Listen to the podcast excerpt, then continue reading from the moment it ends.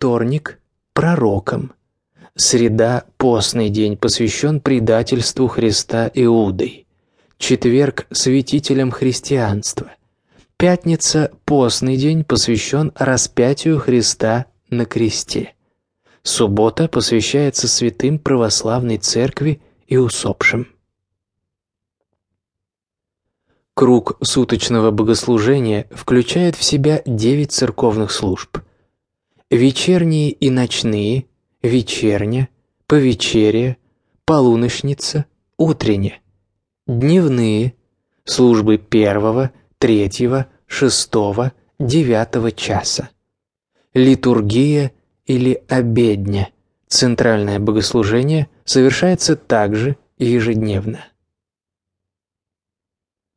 Но нам, мирянам, не слишком нужно вникать в столь тонкие подробности жизни православной церкви. Ведь как бы ни были люди воцерковленными, они все равно привязаны к светской жизни, и посвящать каждый свой день круглосуточно служению Богу мало кто сможет. Нам важно знать православные праздники, особые, наиболее важные даты календаря. Итак, какие же бывают праздники?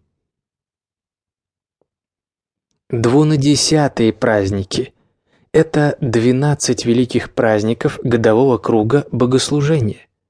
Двунадесятые праздники подразделяются на Господские посвящены Иисусу Христу, Богородничные посвящены Пресвятой Богородице. Двунадесятые праздники подразделяются на переходящие, подвижные и непереходящие, неподвижные. Даты переходящих праздников каждый год падают на разные числа и высчитываются в зависимости от дня празднования Пасхи.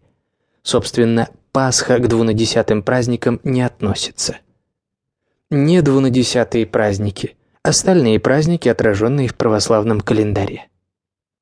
Праздники православного календаря подразделяются по важности на великие, средние, малые. К великим праздникам относятся Двунадесятый и Пасха или Воскресение Христово.